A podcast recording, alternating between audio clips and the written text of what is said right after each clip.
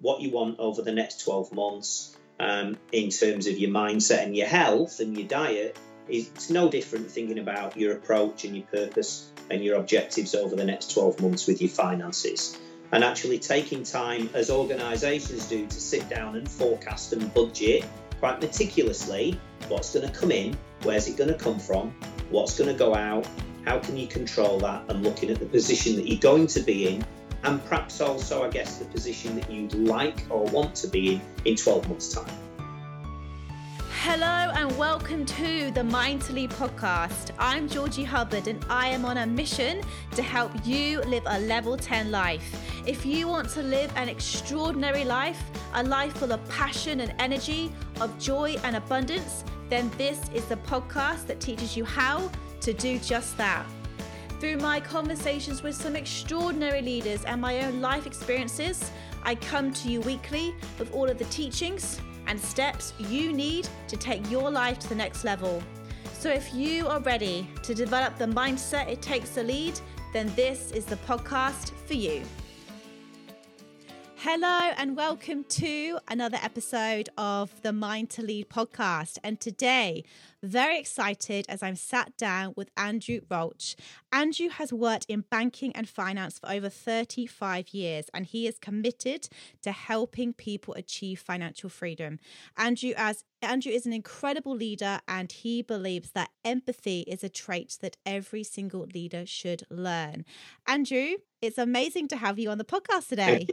Thank you, Georgie, and thank you. I'm very grateful for the opportunity too. When we first met um, a number of weeks ago um, and decided to do this, I've been very excited about getting together and having the conversation. So, but thank you for giving me the opportunity to share some thoughts. Yeah, absolutely. And look, I guess the reason why I wanted to bring you on today is because 2020 has been a tough year for a lot of people, emotionally, spiritually, mentally, and also financially. And on my podcast, I address a lot about the mental health, the emotional health, the spiritual health, the physical health. But I thought this year I haven't really addressed financial health. And I truly believe in order to live a incredible life, a successful life across all areas, we do need to be thinking about our financial well-being as well as everything else. So that's really where I love the conversation to go today. And I know you are the man to be speaking with. So before we dive in, could you give a little bit of a background into who you are and what's brought you to Australia because you're clearly not from Australia as as am, um, uh, as am I not. So over to you, Andrew. Well, I think um, it's a great place to start. Thank you. Thankfully, we've, we've got the weather back today as we normally have. But I think that's it, Georgie. You know, it's the lifestyle.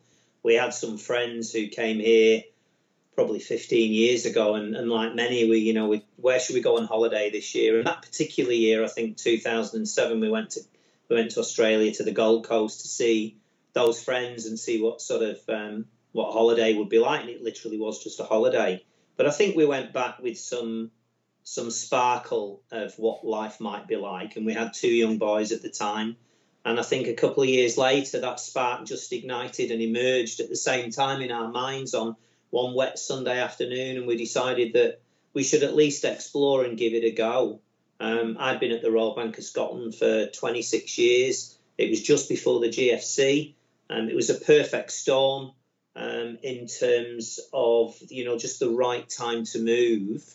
Um, and and here we are. And since we arrived in 2009, we've got um, two more beautiful children to go with the two good boys that we've we've now got, who are almost grown up now and um, to Australian children who, who don't know what it's like living in England. They only know the Gold Coast. So mm-hmm. um, it's a great life, um, great work life balance, and, and, a great opportunity. Since I've been here, I worked for Westpac for many, many years um, until a part of that business closed down last year um, and um, unfortunately was made redundant.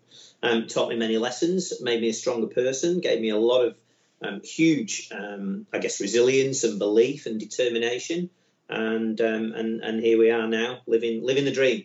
Yeah, absolutely, living the dream. So your your journey there as well, because I think that you come from the UK as well, and I get this a lot, and I don't know about you, but people look at Australia and they go, "Oh, what a life!" You know, sort of. I'd love to move to Australia, and a lot of people have, I guess, a lot of reasons why they can't. So you just said one Sunday afternoon, we just decided, do you know what? Let's just do it. So how did that come about? Because I feel like some, so many yeah. people have so many ex, not excuses, but reasons why they can't do things. So what did that move look like to you? You're moving away from all your family. You're, you're you know you're pulling your kids out of school, presumably starting all over again. So what did that process look like? It's a great it's a great question, and and I think. Um, I think it's a topic that many people would love to explore and, and, and sit there thinking naturally um, of the reasons why not to do anything in life, you know. Mm. Um, we firmly believed that it would be the right thing for us, and we put ourselves first. Now, some might argue that that's selfish, but I think we had st- such a strong, powerful purpose about what life we wanted to leave, uh, lead for ourselves, and probably more important, Georgie, for the boys at the time.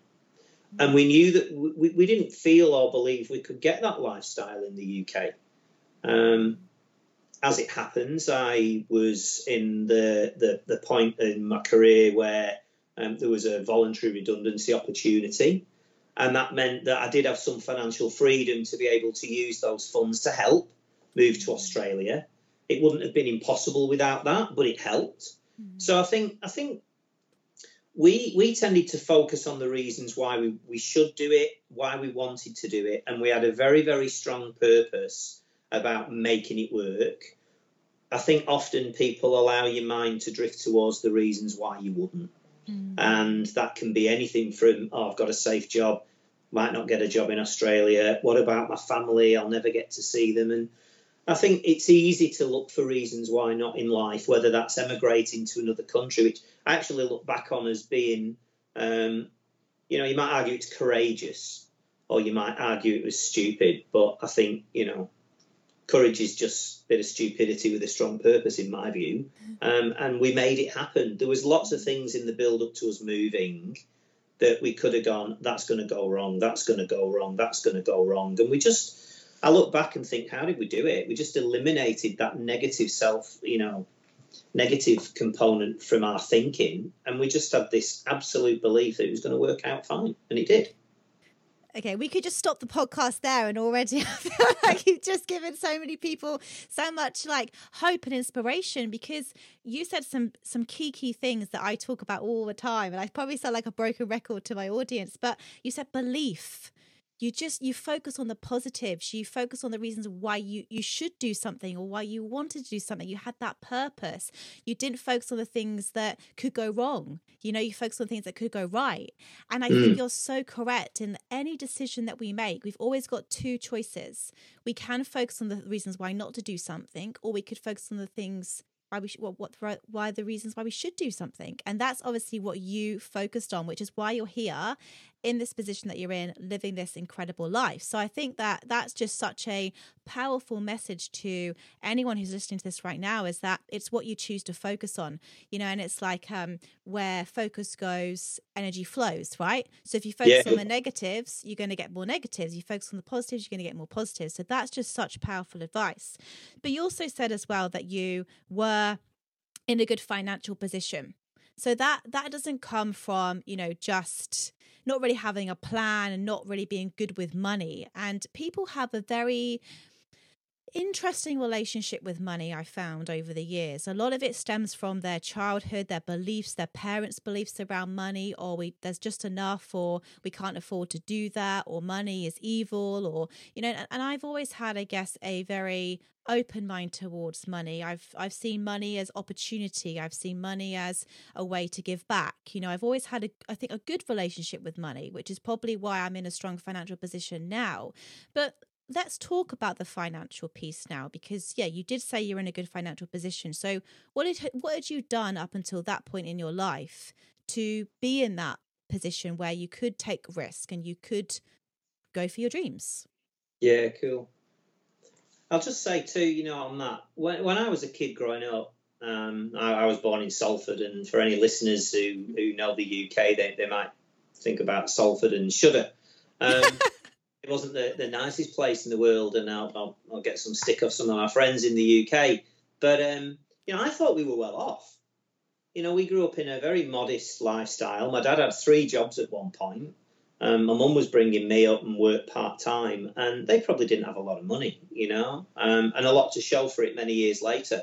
But I thought we were well off. So I think that that taught me the value of money.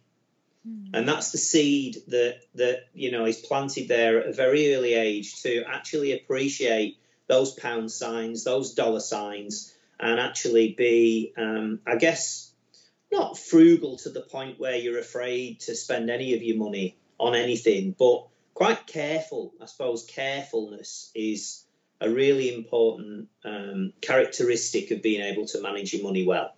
Mm. I think that's where it all started for me, and you can develop that skill set as you as you grow older if you've not got it in you from an, an, an early age. But I think I learned the importance, I think, of being careful with my money and not just going out and spending, spending, spending on anything I wanted and having it now. And I think that's what worries me for my children too, is that they're growing up in an age where instant gratification, um, instant, you know, you get something online today and pre-COVID it'd be here tomorrow, and you know, you, you pay for it on a card on a piece of plastic that has no um, no importance. So I think educating children's a really important thing. But I think for me, being careful and making sensible financial decisions along the way, but also being proactive. So one of the things that I was keen to talk about today is, you know, I've spent 35 years in banking and finance, and I've dealt with many customers, many bankers, many financial planners who are all looking after different ways to help their customers. And some of the lessons that I've learned as far as finance over the years is the important the importance of having a, a really proactive approach with your money. Mm. So, thinking about um, what you want over the next 12 months um, in terms of your mindset and your health and your diet is it's no different thinking about your approach and your purpose and your objectives over the next 12 months with your finances.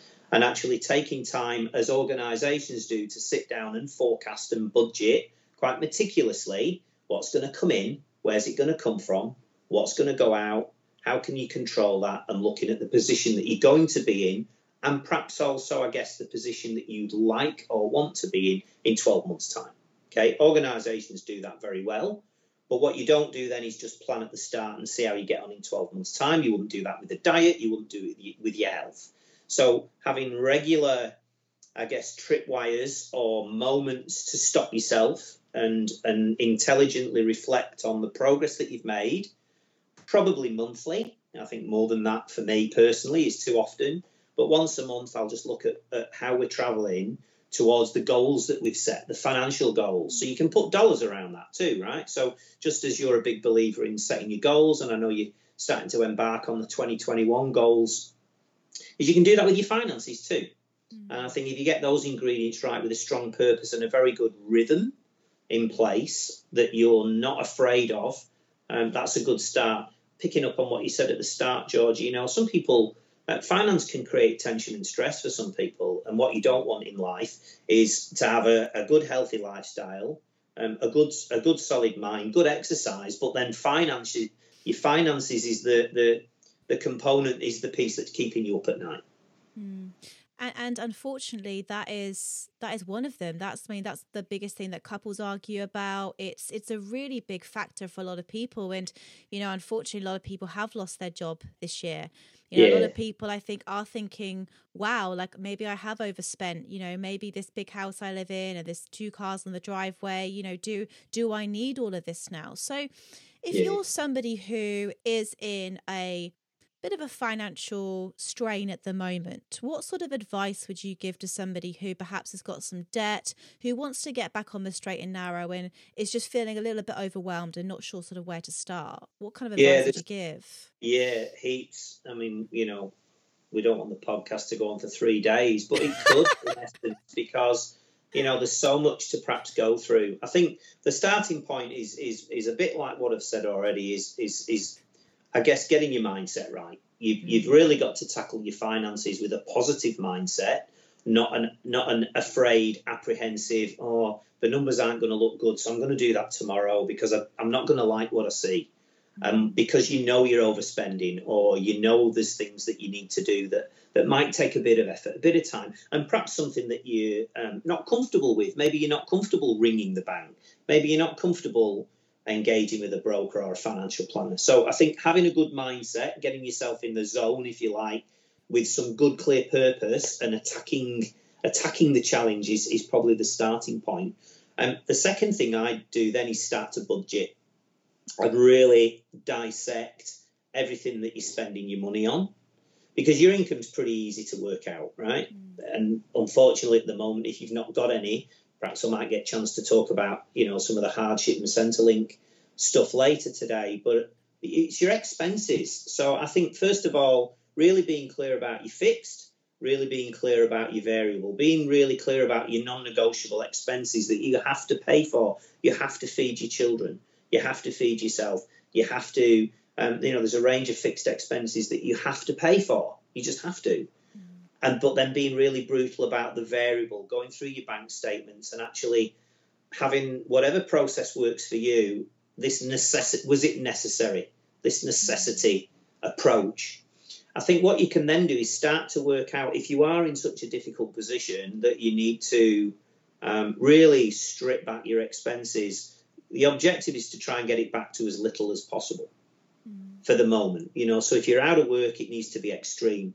If you're in work but you're just trying to save to put yourself in a better position or create more disposable income, you can do it as a as a as a nice to have rather than an essential.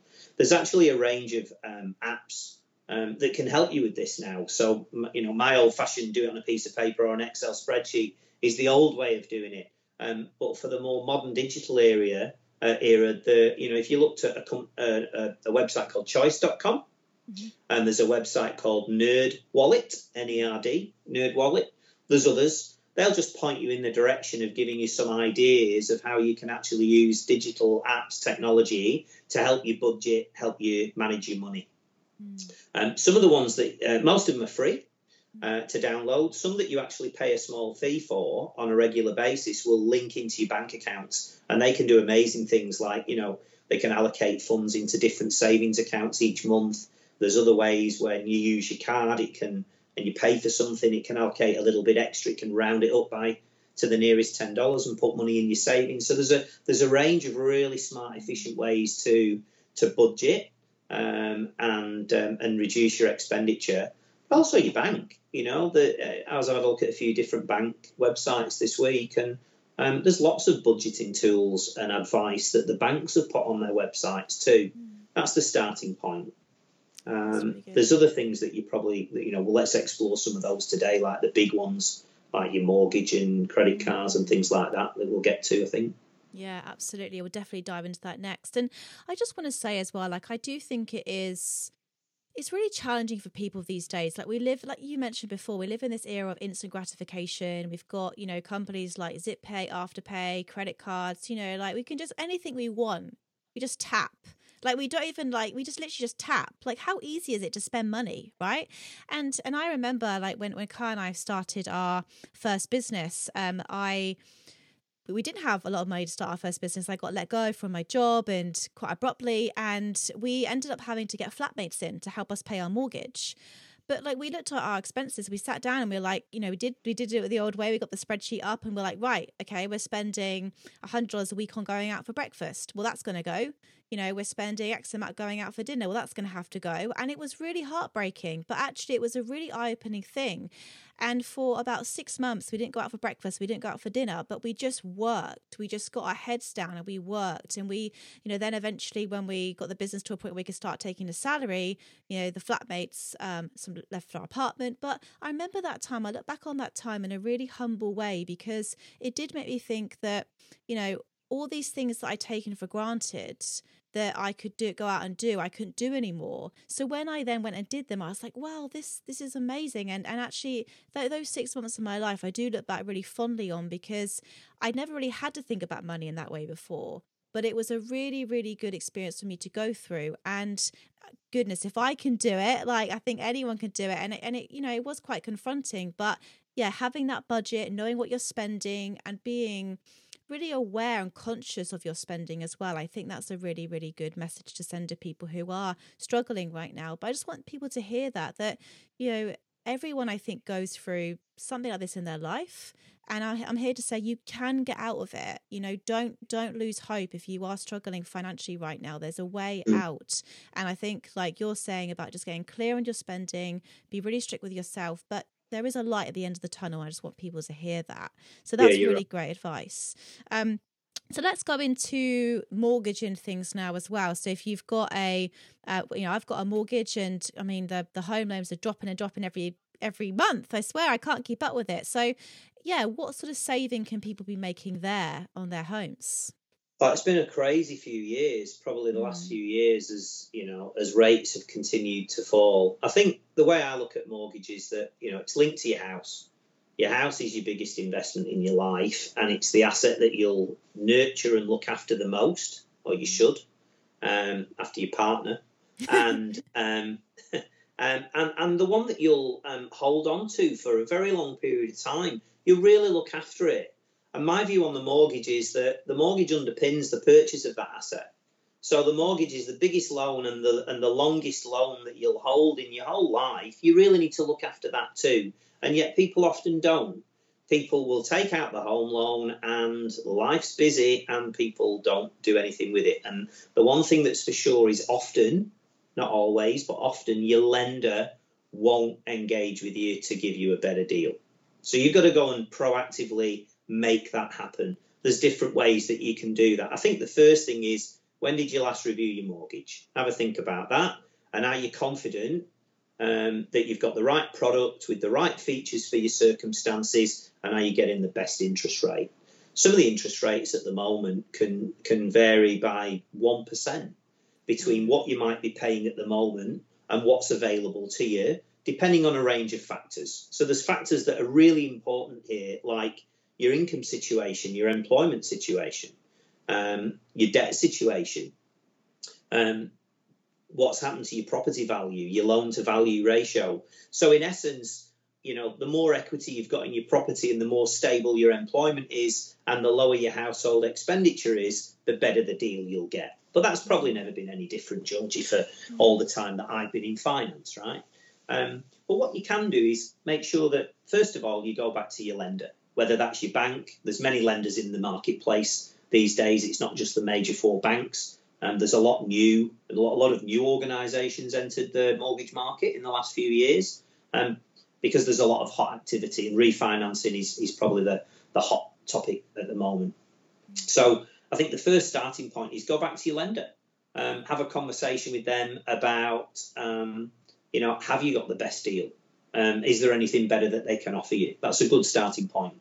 The second option, which is becoming more popular or more and more popular, um, is to engage with a finance broker or a, a mortgage broker. Um, you know, I'm not going to sit here and say which one, but there's a, an abundance of choice. Simply, if you just Google, you know, who's the best mortgage broker in my suburb, you'll probably get a list to to choose from. Um, look at their Google reviews, see who's got five star um, chances are most people would know someone who's engaged with a broker. So if you just go around and ask friends and family um, or people at work, have you used a broker? Um, chances are you'll, you'll you'll find a good broker. Okay. And, and, and the difference between um, those guys and the banks is that they've got access to a range of lenders. Um, doesn't mean they'll guarantee to get you the best deal every time, but they, they've got a different choice. So those are the two options. Third option is do it yourself. You know, I mean, if you if you feel like you've got time uh, and the energy to sit and look at comparison websites like RateCity, um, Select.com, and um, iSelect. There's more. There's there's plenty to choose from. Um, you can apply online, and there's you know it's it's it's a lot easier than it used to be to do an online application. Um, for some households with a typical mortgage of half a million dollars, for example, um, you could switch your home loan to a different lender and save five, over five thousand dollars a year um, in interest costs, you know, and, and that's not insignificant. And that money could be put to good use in terms of um, paying down some short term debt or putting more into super, taking out some more insurances that you couldn't afford before. There's a range of things to do. Um, I think some other advice that I would give on your mortgage, though, is that you know those scenarios that I've painted, Georgia, are if you're in a, a healthy financial position in terms of stable income. And what if you're not? What if this year you're uh, not working at the moment, and the you know let's call it hardship or even extreme hardship, don't be afraid to pick up the phone and talk to your lender about what's available. They're very sympathetic this year. They've probably got um, uh, bigger ears than they've had for many, many years on listening to your situation and being empathetic and um, sympathetic to how they can help you. And there's things that can be done. They can put your mortgage repayments on hold for a period of time. Um, you need to understand the consequences of that and the implications, but they're there to help. And my message is they're willing to help as much as they ever have been before. Um, the last thing I would advise people to do um, is, you know, interest rates are low. Don't overcommit yourself. You know, the banks have still got servicing criteria where they'll, you know, they'll not be looking at your ability to pay the loan based on 2%. They'll look at your ability to pay the loan on a higher rate. But what you can do, and one thing that um, I've seen many, many clients of mine over the years do, is pay more than the bank asks you for. So if your loan repayments are thousand dollars a month or fifteen hundred a month, and you can afford to pay an extra two or three hundred a month, you could you could shave literally shave years off your mortgage at the later stages in you know 20 25 30 years. You might save several years repayments off your mortgage and that can add up and be quite a, a large amount. So probably a range of things that you can do but i think again it's back to being proactive. And if you're not sure what you're doing um, engage with a, a professional who does. Yeah. That's that's really really good advice. And and we've actually just remortgaged as well. And i think now we're we're we're saving an extra like i think $200 a month or something which you know it, that's that's a couple of breakfasts. That's a nice dinner out. You know, like, that's the way I look at it, right? You know, yeah. okay, well, great. I've got the extra money to spend on a nice yeah. experience every month, you know, or invest it in stocks and shares and things like that. Yeah. So let's talk about investments now as well. What's what's your take on investments? Because um, there's a lot of people I know saying that right now is the perfect time to be investing in, in more property and investment property and stocks and shares. What what's your take and your personal opinion on investing? And and you know, are there there any you know good investments right now that people could be considering? Uh, yeah, I think um, two things spring to mind, and, and they're very sort of deep, deep rooted, sort of fundamental things that I was taught many years ago as a financial advisor in the UK. Is um, diversification, not putting all your eggs in one basket, having a range of different asset classes. Um, you know, and and there's different things that you can invest your money in. You can buy property, you can buy shares, you can put it under the bed, stick it in the bank, put it on the horses, We've got a great casino down the Gold Coast. You know, there's a range of different ways to, um, you know, invest your money. Okay. Um, diversifying what you do across a range of different experiences and, and putting your money in different direction really does a, a, you know a huge has a huge impact on on averaging out the risks in many ways of not being overexposed. So, you know, you, you could go out and buy Qantas shares if you want. You know, they're pretty low, but if you put all your money in Qantas shares, who knows what might happen? Might do great, might not. That's not advice, by the way, for any listeners that don't go buy, you know, go and buy Qantas shares. So I think, you know, diversifying your investments across a range of opportunities is always a good thing. Mm-hmm. The other thing you said about um, timing, you know, timing for me has always been really poor advice. Okay. Um, someone else said to me many years ago, it's the time in the market not timing the market. Nobody's got a crystal ball. Nobody knows what the stock market or the property market or interest rates are going to do. Um, you can listen to many views, you can form your own opinion, and you can make predictions based on the past and based on evidence that you've got in front of you of what you think it might do. That's called investing, right? Mm. And when you invest, you don't know what's going to happen in the future. There isn't anything that's a safe bet anymore, even red or black at the casino it can go one way or the other. So I think um, you know being invested for a lengthier periods of time has its benefits um, than trying to find quick wins mm. to make a quick buck and maybe investing in a company that you think is going to you know double in value in the next 12 months to be immensely disappointed um, my best advice to any any listener is get yourself a good financial advisor you know, this this is really hard to do it on your own. It was easy for me. I was in the banking and financial services game. I'd done quality. I knew I knew, you know, what I was talking about. I could do that myself. And even I've made mistakes. Mm. Even I've made mistakes over the years. So I think get yourself a good advisor. A good advisor will look at your situation holistically. They'll take everything into account. They'll look at your goals and objectives for the future. They'll identify solutions that are aligned to help you achieve those goals, and they'll find some products that align with your views on risk, the level of risk that you're prepared to take with investing. Um, and and if, if they're good, they'll put some um, good solutions and recommendations in front of you and help you find the right products and investments that um, that are going to be right for you for the long term, not not not the quick quick wins. Mm. Again, another really crucial piece of advice there. Think long term, not short term. I think that's what a lot of people do is they'll they'll see an opportunity and they'll pour probably more money than what they can afford into say into into a stock that they've heard is doing really well or into a new area that's apparently up and coming and and they make poor choices and poor investments and I think that you're so right about diversifying and that's something that me and Kyle have started to do this year which has been super powerful but I think that it's also having the long term approach. Like, I'm not investing in stocks and shares to think that I'm going to pull out all next year and be a millionaire. You know, like, I'm like, that money is just sat there doing its thing in 20 30 years time it will be our retirement money right that's that's i've got a very long term approach to investing but i think that a lot of people are doing it maybe because they want a quick win the quick buck and that's not the right approach when it comes to investing because as well i think we're all living longer now which is amazing. I read a, I read a stat the other day that so many people get to retirement and they can't support themselves. They have to rely on family, and and that's really really sad. And that's why I did want to get you on today because this is happening more and more and more. And I think that it's what we do today it's it's picking up the phone and, and calling your bank it's you know if you are out of work it's looking like you said at the start about opportunities where can i earn some money centrelink you know just unfortunately a lot of people are going to have to sort of maybe Uh, address the ego and swallow the pride and just and, and and go and do these things because it's what you do today that matters. And and let's touch upon that as well because you did say about the the, the centrelink centrelink piece at the beginning. So if you are listening to this right now and you're like well i don't have a mortgage. I don't have any money to invest. You know i'm really really in this position right now. What kind of things are out there for people that maybe would help them if they knew about it yeah, cool. I mean, look, Centrelink's a good place to start, right? Because um, there are entitlements, and, and it is about being humble. It isn't about worrying about, um, you know, letting your ego get in the way of something that you're entitled to. And, you know, if that was me, I'd be thinking about my family, not just me.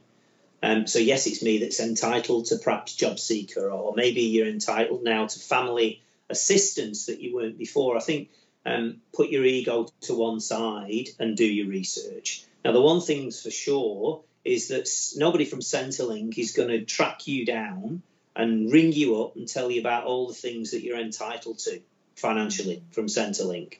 That's not going to happen. What you've got to do is take some time to have a look through what often are quite difficult to navigate websites, I've found in my experience. Um, they don't make it easy sorry, Centrelink, but they don't make it easy.